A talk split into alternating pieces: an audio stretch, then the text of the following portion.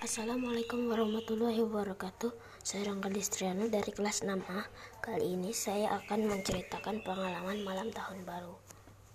Di malam tahun baru Saya tidak berpergian keluar Dikarenakan pandemi COVID-19 yang menyebar ke seluruh dunia.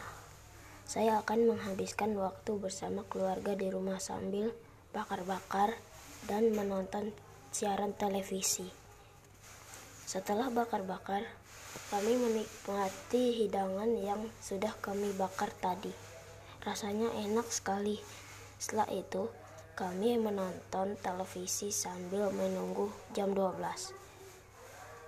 Setelah jam 12, kami pergi ke lantai atas untuk menonton pertunjukan kembang api di atas.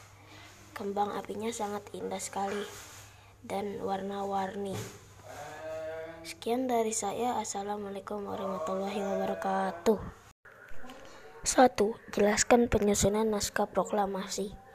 Naskah proklamasi disusun oleh Soekarno Hatta dan Ahmad Subarjo di rumah Laksamana Tadasi Maida di Jakarta.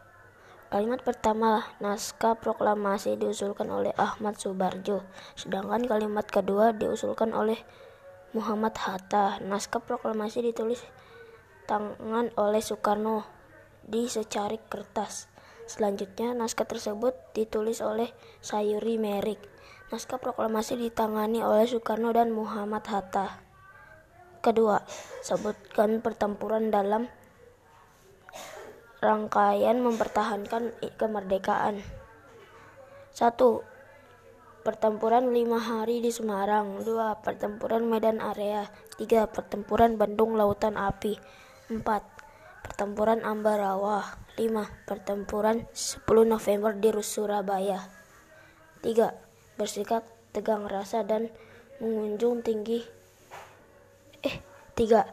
Jelaskan upaya pemerintah dalam mengisi kemerdekaan membawa kehidupan yang sejahtera bersikap tegang rasa dan mengunjungi tinggi saat toleransi aktif dalam menjalankan berbagai kewajiban sebagai warga negara